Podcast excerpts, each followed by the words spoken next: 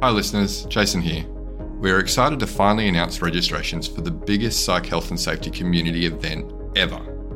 The inaugural The Psych Health and Safety Conference will be held at the Sofitel Wentworth, Sydney, June 19 to 20, 2024, and offer concurrent virtual attendance. It'll feature live podcast recordings with OG researchers including Christina Maslach and Michael Leiter of Burnout fame, Psych Health and Safety USA podcast host I. David Daniels, Australian super experts including the likes of David Burrows, a special 10 year anniversary integrated approaches to workplace mental health panel with authors Tony LaMontagne, Angela Martin, and Kat Page, handpicked case studies from organisations doing it well, and a very special interview with plaintiff Zagi Kozarov by Catherine Dunlop on that High Court case, which we previously covered on the podcast. This event will sell out. Get in quick to secure tickets at early bird prices for the two day conference, pre conference masterclasses, and the VIP dinner.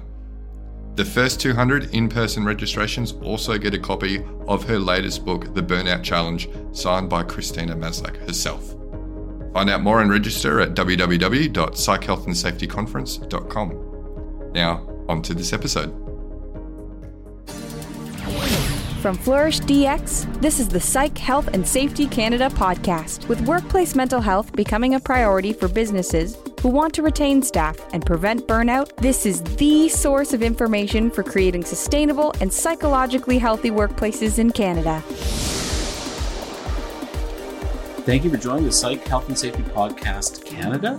My name's Ian Lewis, and I'm guest host in for Kim McDonald. And joining me today is Sandra Moll. Welcome, Sandra, to the podcast. Lovely to meet you. Yeah, so thanks so much for joining me. I um, have been following your work for a couple of years. Uh, we're both occupational therapists, but maybe introduce the listeners to um, who you are, what you've been researching, maybe how you got where you are. Sure. Um, it's been a long journey. I've been an occupational therapist for over 30 years, and really my passion is around mental health. So, how do we promote mental health and well being um, for individuals at the workplace, at home, in the community? And I guess I'm currently now a full professor in the School of Rehab Science at McMaster University. Wow. And so um, I've gotten to know you over the years through reading journal journal articles and whatnot, and I was actually really, really surprised to learn that you were an occupational therapist when I started following some of your work with Highmark. And so you have quite a bit of work that you do with um, healthcare personnel, soldiers, um, all sorts of folks. So I guess in your area of mental health, what is your your interests? And maybe maybe there's like 15 of them, but Well, I'll, I'll say that um, my early work, I worked as a clinician for about a decade and a bit um, in community mental health settings. And then back in, I would say, early 2000, I went back to school to do my PhD. And I was very interested in workplace mental health at the time.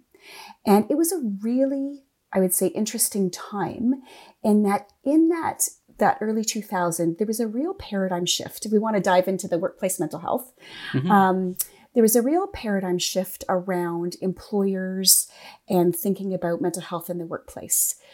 So at that time, I would say there's very much a, a, this idea that you know your own personal mental health issues were a private thing. It wasn't something employers were thinking about, and when I was doing my PhD, I reached out to a number of people in the field, got to meet Bill Wilkerson, who was doing this work at the, the roundtable. And he was really um, getting employers at high level companies, CEOs together to really create the business case, I would say, that we need to think about mental health in the workplace. And so I got to be a fly on the wall at many of those meetings and see this shift happening. Um, and so I would say in the last two decades, there's been a shift in the workplace, but in general around people talking about mental health more openly, thinking about how this is important. And as an occupational therapist, I think we have a really important role to play in that dialogue, in that discussion, and movement, I think, towards supporting people with mental health issues. Interesting. So, um, yeah, when we talk about history, so I'm maybe reaping some of the rewards of your early efforts. I sit on the technical committee for the National Standard of Canada for Psychological Health and Safety in the Workplace, which had its birth back in the Roundtable. Ah, interesting. Yes. Yeah.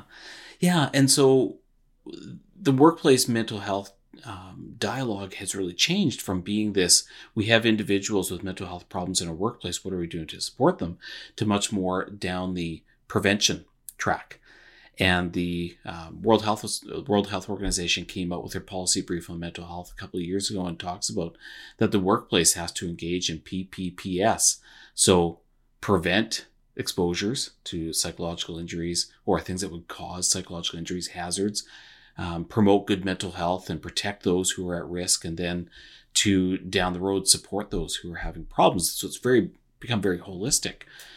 Um, so what, I guess when you look at workplace mental health, um, what do you think of as workplace mental health? You talked about that kind of very early individual focus, but now when you start to think about workplace mental health, what do you think about? Yeah, it's a, it's a good question. I, I think there is this gamut, right? We talk about primary, secondary, and tertiary prevention, right? So where do you start? And I think it's tough for employers. I, I think there's been a lot of focus around, you know, when people are off work, trying to get people back and reintegrated into the workplace. So that's a that's a big focus. Um, I think there is um, the secondary piece around how do you um, promote earlier intervention and support because if you um, support people early, it can prevent problems down the road. And then there's this upstream primary prevention about how do we generally build workplace wellness to prevent problems in the first place. So I think there's it, it's tough for employers to know to where to invest their um, their limited perhaps dollars to support people. And I think we need to think about all pieces of that continuum um, to really um, think about yeah you're right this holistic workplace wellness initiative is, is really important. A lot of my work has been in the upstream um, thinking about that earlier intervention and support. Um, but again all of those spaces are important so when you talk about earlier upstream prevention and support where has some of your research been then so for me, where I started was with healthcare workers. So I'm a healthcare worker myself. Um, my PhD work was really looking at healthcare workers in um, actually it was in a, a, case study site in a large mental health organization that was really about supporting um, conversations and reducing the stigma of mental health. And when i spoke to healthcare workers there was this real um, disconnect between the stigma and reducing that for clients versus if you were a staff person um, with mental health issues and some of the the stigma and silence around that. And so my PhD work was looking at how silences are produced and reproduced um, in workplaces and how do we think about better supporting um, people and doing that upstream work because in healthcare for example there's a long lag time between the onset of symptoms and people seeking help so often what happens is people get to the point of crisis and then they go off work. Maybe there's been fractured relationships in the workplace. So that's what sort of spurred me on to really think about how do we move the bar earlier so we can um, not have people wait um, too long to get the help that they need. So when you're talking about that lag, what would that lag time be? Would it be weeks, months, years? Yes, any of those. Yeah, and and again, mental health issues are often insidious, right? You may not recognize when they're happening. It may be people around you actually that recognize it before you do. And so some of our work has really been for colleagues to um, start that conversation. How do we open that conversation with someone um, if we notice that their behavior has changed or um, and then how do we open that conversation to get people to start to think about hey maybe i need to do something different right so is that kind of like encouraging people. You're sitting down around the water cooler at the lunchroom table, and hey, there's no one around right now. Hey, you know, you're not yourself. You know, like you're pretty happy, bubbly, outgoing, and hey, something's different. Are you talking about conversations like that? Yeah. Are you okay? Um, there's a whole campaign in Australia that's called yes. Are You Okay? Um, mm-hmm. So, how to open that conversation and be comfortable opening that conversation with people. Yeah. Interesting. All right. So, your current projects then i attended a webinar a couple weeks ago you're talking about some apps you're involved in research uh, can you maybe describe your your current research then yes so i sort of fell into this a little bit for the last uh, five or six years we've been um, moving into mobile health technology So I mentioned when I did my PhD work, there was a lot of stigma and silence. And when I finished that work, I was trying to think of how do we move beyond the silence. So that started this program of research called Beyond Silence, um, where we started thinking about healthcare workers and how do we build tools and resources in the workplace to promote that earlier intervention and support. So we started by doing um, workplace mental health training.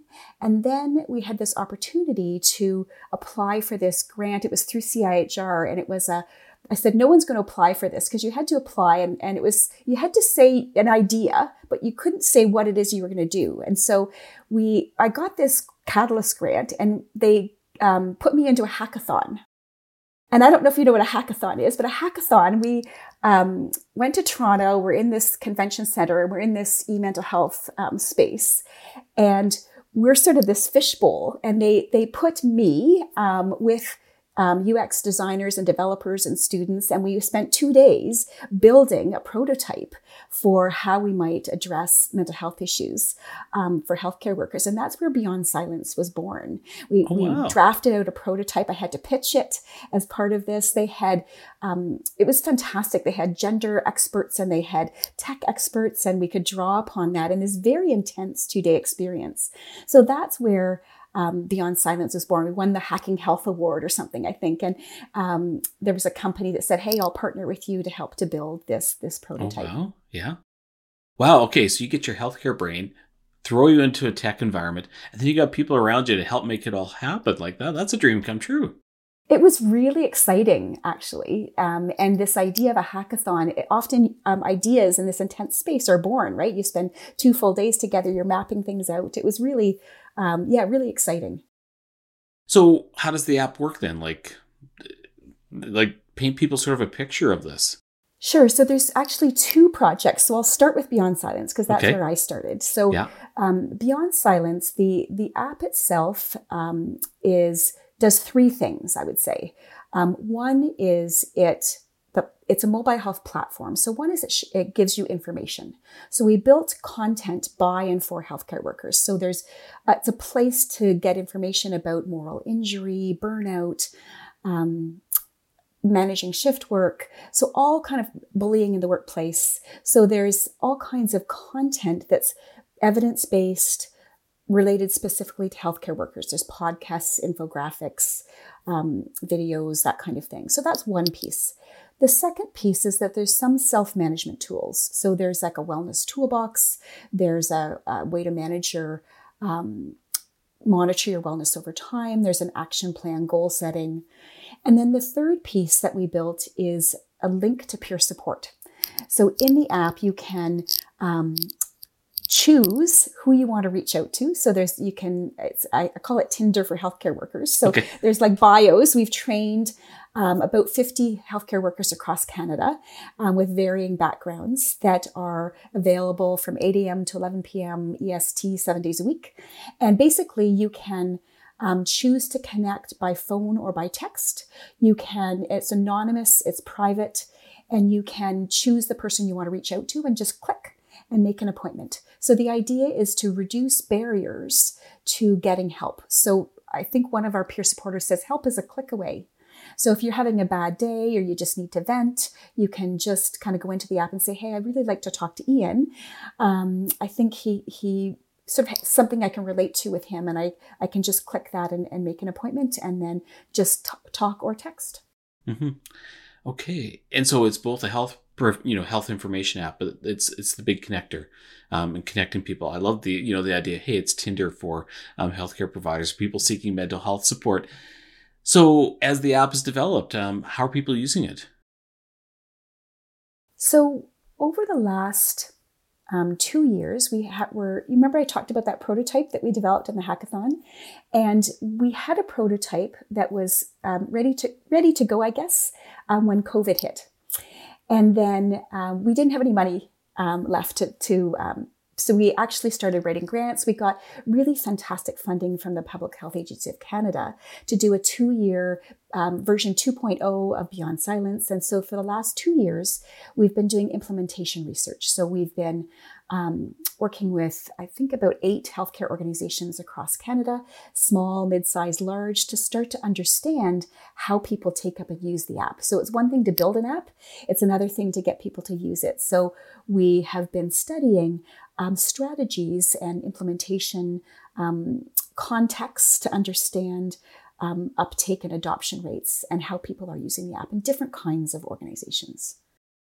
Right, because I think that's you know one of the age old problems of uh, organizational research is that we have something that we know should work. So peer support should work, but how we implement it in an organization and how it gets rolled out, how accessible it is, whether or not leadership supports it, etc. All those factors can really sink the boat of a great intervention.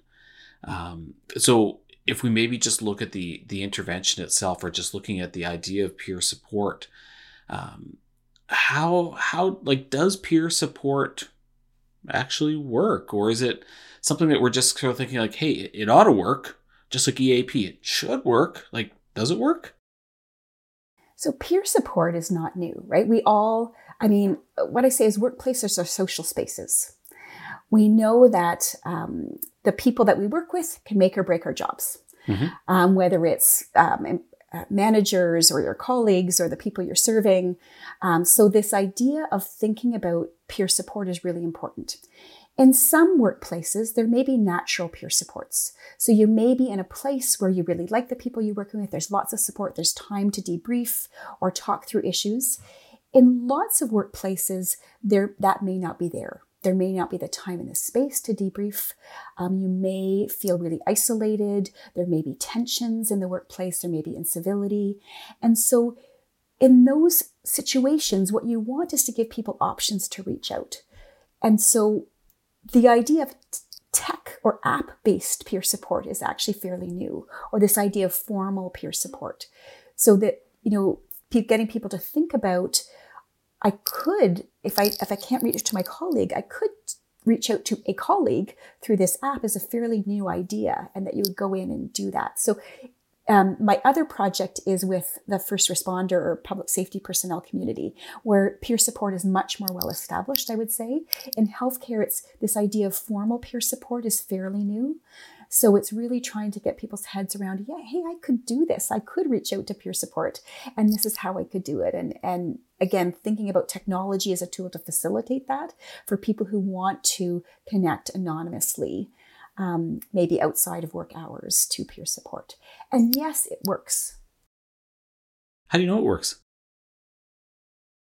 So, part of what we're doing is being able to track um, people's peer support encounters. So in the app itself, one of the things that we built is once you've had a peer support encounter, there's a pop up on your phone um, that will ask people to say, how, how did you feel before? How did you feel after? Is there any feedback? So, really trying to systematically, I think, track um, feedback to peer support and how do people use that? Because I think there's a lot of uh, maybe assumptions out there, and what we need is more evidence, I think, to be able to understand and document how people are taking up what kinds of things do people reach out for? What kind of supports do people need? How does peer support fit in a stepped model of care? So it's one approach. Sometimes people need more than peer support. Sometimes they need um, counseling. And so maybe peer support is your first line. You have this conversation that you know maybe your peer says you know what? I think probably you'd benefit from talking to a counselor and this is what it could be and how I can help to facilitate that referral. So really thinking about in this model of care, what is the, the right service at the right place at the right time? And so app-based peer support can be that entry point for some people. Right. And I've always thought about that. Um, primary care is the right service at the right time um, by the right mix of um, healthcare professionals in this case, of course, a healthcare professional is not what's needed. And yeah, the idea of a stepped model of care. Um, I love the idea of app access because um, when I first started thinking about peer support a couple of years ago, it was in the context usually of a first responder organization. And if a, a paramedic service or something like that wasn't big enough to have a peer support system or they they had some sort of informal CISM, you know, critical incident stress management, you know, program that was really different. Like you wouldn't go to the CISM group to talk about workplace bullying. Um, you wouldn't go there to talk to them about the problems in shift work.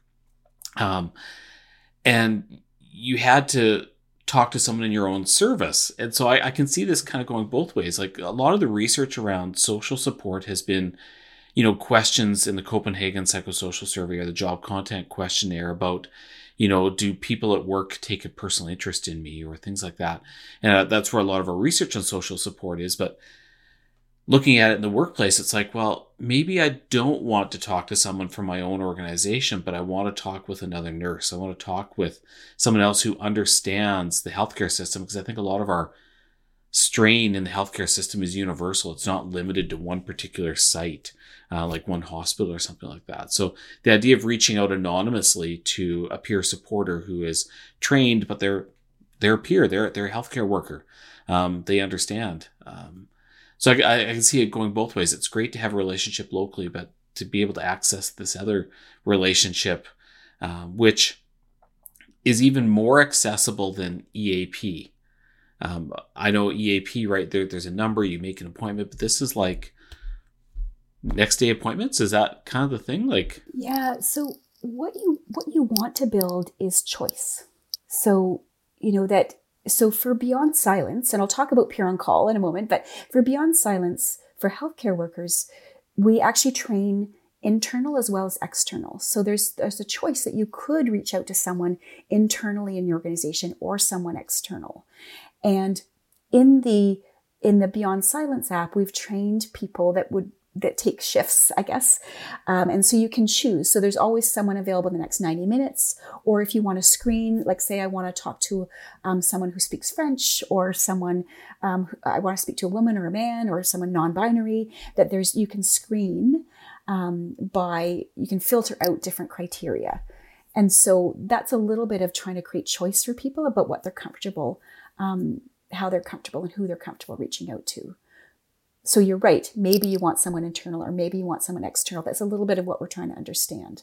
Right. Okay. And so thinking about the the intervention itself, not necessarily how it's implemented. So peer support works and it works by offering that support, referring to resources. Um, like how much counseling training do these people have? Like some of our listeners, um, you know, have this phobia that, you know what, you're going to expect people to like be counselors? Like, how much, like, what are these folks trained in? Are they mental health first aiders? Like, yeah, it's a good question. So, it, for healthcare workers, some of them do have counseling training. So, we actually do um, two full days of training for all the peer supporters who provide support in the app.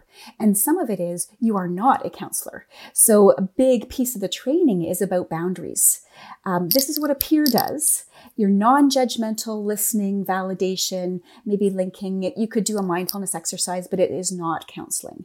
Mm-hmm. So, a big piece of that is really understanding that role. So if you just need someone to listen, to validate, not do counseling, that's what peer support is. If you want to do counseling, then they can help you link to other kinds of counselors. So that's super important to think about the difference, I guess, between counseling um, or psychotherapy versus peer support. Right. Okay and it's someone who understands right? That it, i think you talked about that. Someone who gets the workplace context that's very unique that you're in. Healthcare is very unique. And sometimes maybe your family doesn't understand or your friends don't understand. A peer will understand that. You don't have to explain that but mm-hmm. understand that intuitively right away. Um, in the first responder community the same thing. That's why it's such an important um, strategy for first responders. Because again a police officer or a correctional worker has a very unique workplace context. So being able to connect to a peer who understands that intuitively is really, really important. Okay, yeah. So Peer on Call then is is another app. Um, is it same, different? Like, how does it work? Yeah, so interesting. So I I started with Beyond Silence, and then you know because it was easy to build an app. No, um, we had this opportunity um, to do something for the first responder community, or I'm going to use the word public safety personnel. So that's the term used in Canada. So that is um, includes um, emergency communicators, correctional workers, paramedics, police, uh, border services, uh, firefighters. So it's a large group. Yes. And so we had this opportunity to, I actually started by doing co design work. I had a Catalyst grant to do some co design work. So we went around to the different, um, you know, jails and police stations and fire organizations, paramedic, um, and we listened to people and did a co design process. So, you know, what are your pain points? Um, as a public safety provider. And if we were to design something, what do you want that to look like? So we did these storyboarding um, yeah. sessions about what would happen in the app, okay. what kind of content you want. Um, we kind of did that mapping. And then I was asked by a larger group. So there's a national group at the time. So CIPSRT, um, RCMP, Defense Canada, they were also doing something similar. So we joined forces together and we uh, built again this prototype. Um, so the Peer on Call app is actually the same source code as Beyond Silence, but it is customized for the public safety community. So all the content, there's a lot of peer wisdom videos, all of the content is for, by, and for the public safety community. So the, the interface looks similar, but there's definitely some differences. Okay. Right. And so you, you brought up a couple of really important points there in, in co-design. Um, zooming out, this is an intervention, and it wasn't that you in an ivory tower thought that this is exactly what public safety personnel need. As an occupational therapist, I must know best. And so uh, you, you, you co-designed it and you created something that another public safety personnel um, should recognize and say, hey, these are my people. Yeah. So it, and again, it's not a one time thing, it's an iterative thing. So we talk about user centered design as a best practice for mobile health development. And it means kind of listening, um, understanding, going back um, at many times in the community. So again, we've spent the last year with this prototype and listening. What do you like? Um, did we build it the way you wanted it to? What kind of features do we need now? Really understanding the unique context of different kinds of workplaces. And does this technology, how does it fit? With what you need and want? Where does it meet the, the maybe gaps in the existing um, system for the public safety community? So, this idea of listening and going back in this iterative development process is really critical. Do you need more psych health and safety in your life? Then head over to the Flourish DX Academy for several free on demand e learning courses. If you're an internal professional, follow Flourish DX on Eventbrite to register for any of our free fortnightly interactive webinars. Our flagship professional practice program is also exclusively available for internal professionals. The 12 week course blends theory, applied practice, and interaction with other professionals through live lectures and a monthly community of practice session. Find out more about all these learning opportunities or inquire about a bespoke in house training at the Flourish DX Academy. www.45003.org. Now back to this episode. Right. Okay. And so on the um, how this is happening, um, I guess you're paying attention. You're doing intervention research, and intervention research is paying attention to what works when for people and what factors influence uptake and use. And so you're both looking at what does peer support do, like how does it work, but then what in what environments did it flourish, and was there lots of uptake and things like that we talk about what works for whom in what context. So very messy. It's not does it work or not, yeah. but when does it work and for whom in what context? How does that look? So it's it's really trying to unpack, I think, the complexities of what in real life, in real world situations, how does this fit? Right. Okay. Any early findings you can share? Wow, it's it's big. Um, so yeah, I think one of the things that's very clear is that there's an absolute need. So, healthcare system is in crisis right now. We need to do something. Um, we do need to do lots of things to better support um, healthcare providers. They are struggling in many, many ways. We need to build a range of tools and supports. The public safety community is is different, but they also experience lots of stressors, lots of challenges. COVID hit people in different ways, um, so there's an absolute need um, to build workplace mental health resources. Mm-hmm. And there's an absolute need, I think, when it comes to mental health care, to make it easy and accessible, contextually relevant, evidence based um, resources. There's an absolute critical need. Mobile health technology, um, everyone knows how to use a smartphone. Um, we're, we're now, I mean, one of the things that COVID did is we're now more tech savvy. We also are more mental health savvy. I think people are talking about mental health in a way that we weren't before. So all of those things are really opening doors for thinking about mobile health technology that can enable people to access mental health supports. There are some barriers, I would say, um, in the system. I think there's still, for both public safety and healthcare workers, they are really good at looking after other people, not so good at looking after themselves. You know, there's this bit of, you know, suck it up and, you know, kind of soldier on. That's a little bit of the, the modus operandi, I think, for you know some of these um, communities, and so really starting to get people more aware that hey, maybe I should reach out. Um, how can I do that? So, and then people are skeptical, I think, of new of technology, and you know, is it really anonymous? Is it really private? So, really thinking about messaging um, to get people to trust and, and try something new. Um, so, uptake has been varied. It's anywhere between three to five percent to fifty percent of organizations, oh, okay. and it very much is um, dependent on, I think, how the messaging happens, who, um, with whom, and it takes time.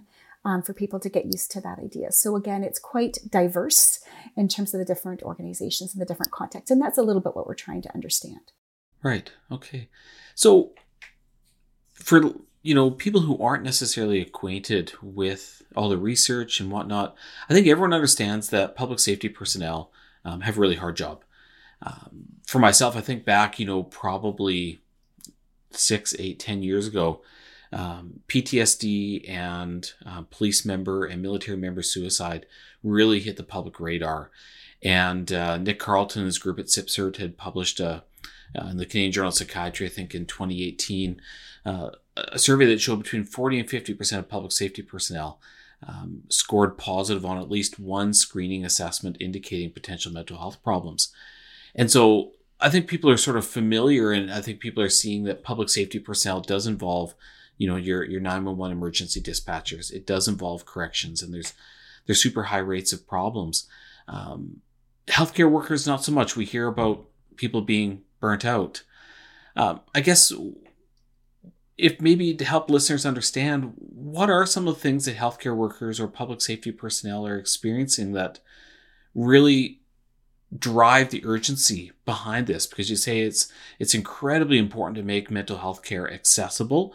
Uh, mental health care should not just be a psychologist in a couch or an occupational therapist with someone in crisis, right? We got to we got to get supports way earlier. But what's driving that big need for support for people that maybe aren't intimately involved with that or don't have a, a healthcare member of their family? Yeah, so I can, they're slightly different in the two areas. So I'll start with of healthcare course. workers because that's sure. where I started. So this is a group that's at the front line of caring for people who are struggling. And so there's always been challenges in that role. When COVID hit, it created a series of crises, I would say, in the system. So if we think back at the beginning of COVID, remember those early days? There was incredible uncertainty. Yes. Um, about the unknown but deadly virus. There was shortage of personal protective equipment or PPE. Um, when it finally came in, there was all these time-consuming rituals for donning and doffing PPE. Um, it was very physically and emotionally draining to work all day with all these levels of protective equipment. It also um, was really an isolating time for healthcare workers. So they were afraid of going home, bringing the virus to their friends and family. So they were also isolated at the time. They, healthcare workers, one thing I know about them is they want to give good care. And they were really struggling because there wasn't really, we didn't know how to um, treat COVID. Many people died. There's really um, heartbreaking stories, I would say, of you know, I remember reading the front page of the newspaper, and there was a guy who worked in a long term care facility, and he was hired to play cards with the residents. That's what his job. And then, and then COVID shut everything down, and his job became carrying people out in body bags because he oh was a, he was this big guy, and and he was traumatized. So these are really traumatic um, times for lots of healthcare workers, and we talk about moral injury um, so, you know, you want to provide good care. This is what you want. You want to connect with people. And yet we were isolated and not providing the care we wanted. So there was this real um, significant challenge that people are still struggling with, I would say. And, you know, when I talk to healthcare staff now, they're like, said, COVID's not gone, but they're expected to kind of, you know, bounce back. And, you know, we didn't have time to grieve. We didn't have time to regroup or regenerate. So I think this is a group that is, um, I think, been injured. Um, in lots of ways that are trying to move on. And so there's incredible um, people have left the profession. What that means is there's the people that are remaining are working harder than ever. There's high workloads, high stress. So that's healthcare. And I think you just can read the paper and you can see the challenges in the system right now. And there's many. So that's healthcare. But but was healthcare absolutely fine before COVID hit? Like is COVID the only problem in healthcare? Definitely not. I think there was all kinds of challenges, but but right now we're in a point where it's I think really um, revealed some of the cracks in the system, and the cracks are now fissures, right? Um, that you know we are really trying to figure out how to fill. Um, and again, these are complex systems issues, but you know there there are certainly people on the ground that are um, trying to do the best they can. I think with incredible workload pressures. Do you want me to talk about public safety? Sure. Yeah. Yeah. Give give the listeners a view into that world. Yeah. So again, I'm not a public safety um, personnel provider, but I've done lots of listening um, to that community, and again, they're quite different potentially stressors depending on the um, particular group you're with. So I was just talking. Um, yesterday to someone in law enforcement. And so, COVID in law enforcement was also that um, um, Black Lives Matter movement, anti police. So, police officers right now, there's a whole um, you know, people often go into policing and they're very proud about protecting the community. And right now, there's this public backlash, you know, against police officers. And so people are now sort of um, you know, people are filming them, and there's this sense that they're the enemy instead of the people helping. And so it's really, really hard, I think, on police officers who really um, probably went into the profession for the right reasons and are really struggling, and um, and their their um, public image has really taken a hit, I would say.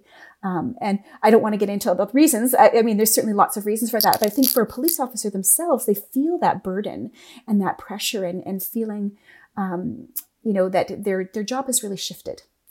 For paramedics, they um, are ones that are the first line. They bring people to the hospital and they wait for hours and hours and hours because the hospital can't admit their patients. So they have stressors around that. They have stressors around, you know, seeing people again and again with the opioid crisis.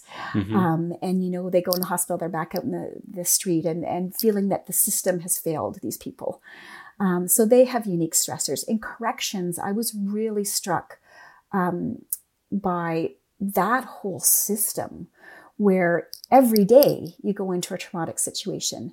The rules are oppressive for um, the inmates and for the staff, and there's lots of incivility um, in that workplace. So there's um, unique stressors, I would say, that I have come to appreciate a little bit more in terms of these really high stress, um, potentially quite traumatic um, workplaces. Right. So zooming out, well, of course, we would love to be able to prevent psychosocial hazards. And these are environments where um, certainly there are efforts to understand what the psychosocial hazards are and to try to eliminate them where they can. But um, you can't. Um, the healthcare system is is huge. There's lots going on. You talk about like the the moral injury, or it's probably not a moral injury, but just the the helplessness that comes when you like. Uh, my wife's cousin's a paramedic and he's visited the same person for an overdose twice in a shift, right? Like it's just that revolving door. And so there's probably lots of hopelessness. And so the peer support is, hey, we understand each other. And if we provide that, if people are providing that support earlier before mental health pro, uh, mental health problems really take root, is the hope that maybe people are building skills and resilience and tolerance as they go along or is it peer support just prevents the inevitable? Like what does yeah, it do? I think i think it's an important question. I think you know when we talk to people about what do you want to build in an app because i said it's not going to solve the problems in the system but one of the things you want to do is to validate people. You know you're not alone Um, you know, I think people, you know, a healthcare worker or public safety provider, maybe they go home and they think, did I do the right thing? Could I have done something more?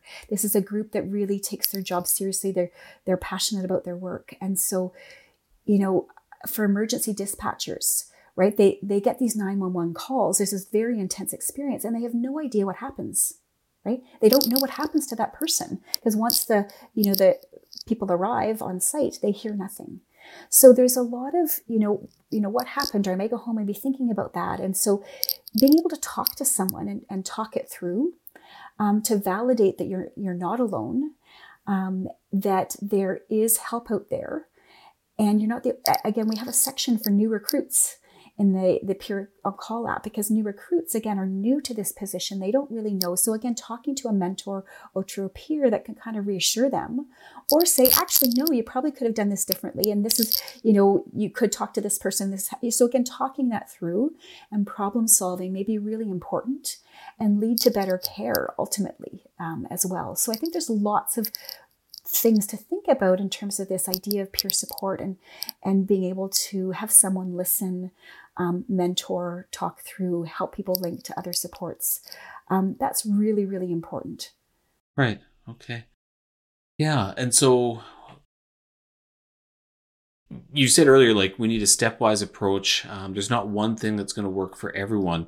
And so peer support is really one sort of small piece in the whole continuum of prevention to you know, supporting people who are off work. And we started the conversation talking about that there's been a lot of attention paid to how do we support people who are off work and bring them back to work sooner. And you've always had an interest in driving this upstream um, prevention um, because you know I, think about you know some of the uh, diary studies that are done in research that look at you know for people who engage in daily recovery activities who have that support really early yeah problems don't necessarily grow you know the whole you know um, molehills become mountains idea. You know that things snowball. Um, if we wanted to dive deep into the psychological theory conservation of resources theory talks about that kind of downward spiral. And so this is really early on when people are feeling strain but before something really becomes a serious problem. Yeah and how do i know if i'm struggling? I mean there's a beautiful video we did a lot of peer wisdom videos in the Peer on Call app. And there's a beautiful video of a firefighter saying, How did I know? It says, I was struggling. I was mad at everybody and everything. I didn't even like to be with myself. And my family were telling me, you know, this is not you. He says, That's when I knew to reach out. And so we hope that maybe someone will view that video and say, Hey, that's me. Um, maybe I need to do something different. So, how do we um, get people to be more aware when they might need help?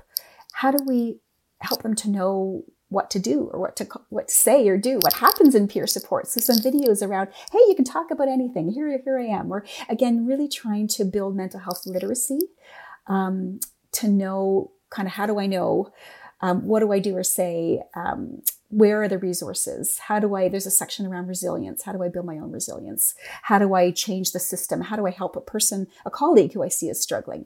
So we think about mobile health platforms are a tool for sharing information um, as well. Right. So bringing this back down to the organization level, having an organization absolutely endorse this, um, remove barriers to use um, is is critical. Yeah. So it, uh, on the on the last podcast I host was Carla Neek, and uh, she said, "Well, you know, shouldn't the employer just like buy a pizza lunch for everyone?" Um, you know, as you're talking about peer support and the firefighter who says, I didn't realize something was so wrong, but when I look back, right? And so to hear someone else in, uh, I love the title Peer Wisdom video. Um, I'm encouraged that we've gone a long ways. Um, in my practice once, I, I, talked with a public safety personnel. I don't want to give too many details to, you know, not shame the organization, but uh, they had beer in their vending machine in their staff room and that was your after call support. Now, in a lot of times, right, like you get a group of people together, you're having a beer, um, that you are maybe just sort of unpacking what happened on the shift, and and that could have been great peer support. But then there was also the idea that alcohol was involved, and perhaps that was completely um, masking and um, a different type of coping. Then, of course, these people drove home. Um, we just put a new content in the app called Dry February. Um, and so we have a number of videos talking about substance use because it's actually elevated substance use in the PSP community, but also in healthcare, actually.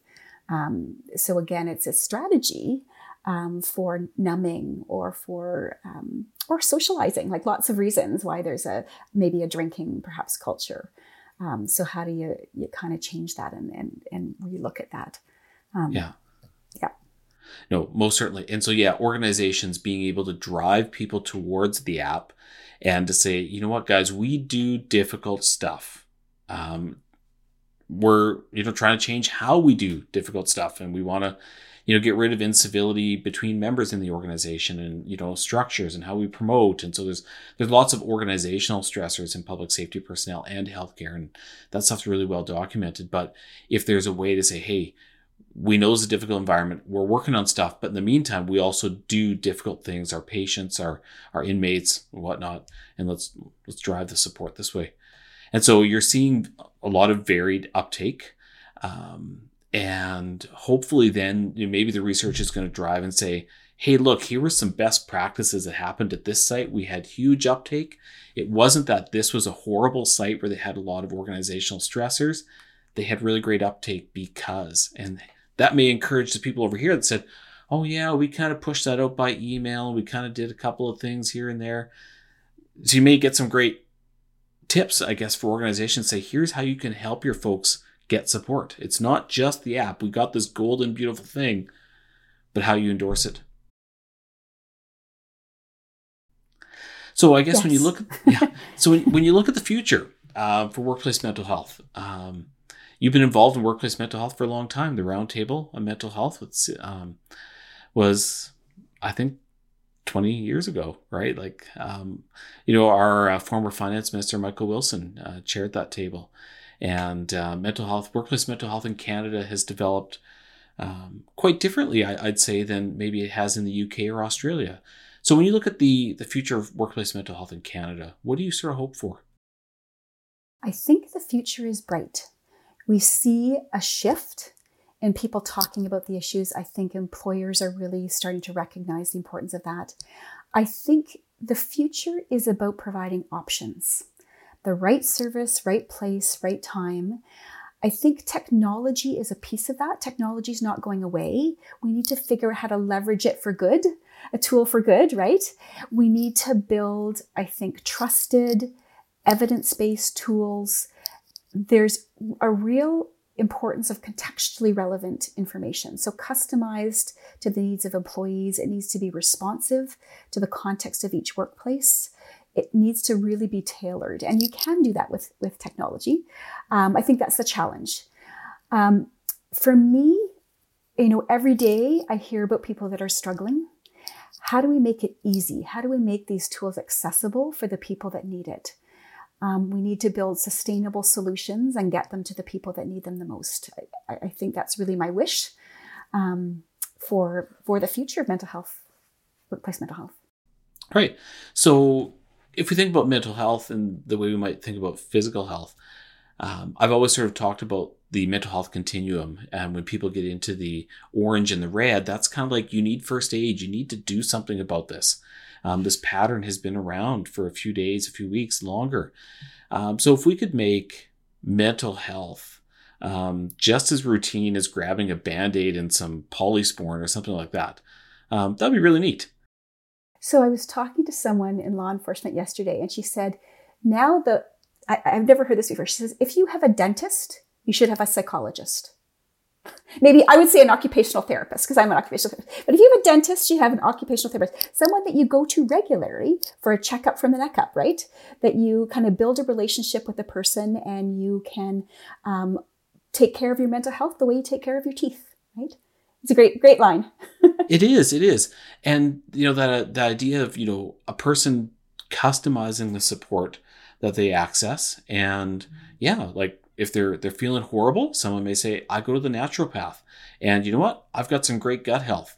All right. That's working for you. Uh, someone else says, you know, I access the peer support probably a couple times a year. And it just helps me stay grounded knowing that I'm not the only one who thought that that situation was absolutely ridiculous. Um, and someone else is like, yeah, you know what? I've had more serious, you know, problems. There's been like a dog pile of things, and I've got a therapist, and I work through it really great with them. Yeah, yeah, super. And to do it regularly, regular maintenance, right? of your mental health. So let's say not say peer support a couple times a year. Let's maybe say a couple of times a week, a couple times a month, maybe a little bit more often than a couple times a year. Um, maybe not like the dentist. Um, so yeah, I think if you're in a stressful job, maybe you build in these preventative um, touch base sessions um, to take care of your mental health. Yeah. Yeah, no, because everyone's trajectory of, of coping and how they're maintaining well being um, is completely completely different. Yeah, and I love the idea of the the self serve nature um, because it removes so many barriers. Um, you know, the, the, worst, you know, the biggest swear word in the world should be waitlist. Um, because people are like, well, how do I access services? Um, you know, and do I, you know, do I have to wait and see who is covered by my benefit plan? Um, you know, who can see me. And, you know, people often talk about, you know, sometimes you need to go through, you know, one or two or three different therapists before you get rapport. Well, if it's in an app and it's on your phone and you're like, okay, great, I can, I can preview here. I've got some information. Good. Help is a click away. It's a click away. Yeah. That's what you want. Yeah, totally. Well, that's great. This has been, this has been a really fascinating um, discussion. And I, I love to see where our workplace mental health, um, I guess, offerings are are evolving because you know there was a sense of you know what we should just do something about mental health, and so we need to provide mental health awareness training. And you know what? As you know, there's been more research around that. It's like, well, no, mental health awareness training maybe didn't move the needle far enough, but in general, there's more societal awareness. Okay, so where do we need to go next? Okay, should we um, be implementing mental health first aid in our workplace? Is that what we need? Or should we consider a formal peer support program? Um, should we offer employee resource groups? And so there's becoming a lot of different practices, which maybe they're going to meet the need. Maybe we're going to learn in a little while that they taught us that our need was different and we should do something different. Um, and so I, am really excited about the the field of workplace mental health as well. I sometimes get a little bit worried that there's people um, perhaps advertising things that maybe don't have evidence that maybe aren't going to stand the test of time though. Yeah, we, we need to study and see what works for whom in what context, right? So different things will work for different people, and we need to understand that not one there's not one answer um, that's going to work for everybody. People are different, people have different needs. So we need to build in this idea of customized um, and options and tools in the toolbox um, to make it easy. Right. Well, I love the progression then. You started out talking about the roundtable on mental health, where you had CEOs and um, leaders of companies saying mental health is important. We acknowledge that people have um, their individual struggles with mental health. Um, people bring those to the workplace as a workplace, we need to be aware of this and compassionate. And now we have an app that allows you to connect with people in our organization or other organizations to get early support. Uh, we're not just banking on this, though. We have the National Standard of Canada that we're trying to implement, or we're using ISO 45003, or we are, you know, doing what we can to, you know, eliminate hazards. And so we're coming full circle. We're, we're, trying to get all those pieces that the uh, WHO talks about. Um, so I, I think it's a really exciting time. Very exciting time. Yeah, and more to come. I think we'll see, right? The I think technology will also drive some of this potentially in a really good way. So we need to think about how to integrate that. Yeah. Yeah. Well, it's been great chatting today, and I really appreciate you um, signing on saying, hey, yeah, I'll talk about this. and lovely to chat with you as well. Um, yeah, and I think to be in this really exciting time and see where it takes us. So we have to reconnect maybe in five years from now and um, think back on uh, yeah the history of where we're at at this point in time, right? So if um, listeners are interested in following you or kind of keeping up on your research, learning what you're doing, what's the best way for them to um, connect with you? So there are, so I, I talked about two projects today. So um, Beyond Silence, you can look at our website. It's www.beyondsilence.ca. For the, um, the, the uh, public safety personnel, um, you can look at our website. Um, it's oncallapp.ca. Um, and if you go there, there's um, a website or there's a web address. I think there's a Beyond Silence um, email and an on call email. Probably use those. My email, I'm not going to give you mine because I will never respond because my email inbox is too full. Um, but that would be the way I think to get hold of us. And um, people monitor that every day and um, happy to happy to chat. Yeah. Well, thanks so much for joining us. I think the listeners are going to really enjoy this. And I'll also put those links in the notes, um, in show notes, so people will have those. Thank you. Well, thanks so much. You have a wonderful day. You too. Take care. You've been listening to the Psych Health and Safety Canada podcast. To stay up to date with the best content on workplace mental health in North America, subscribe wherever you listen to podcasts and join the Flourish DX community at www.flourishdx.com.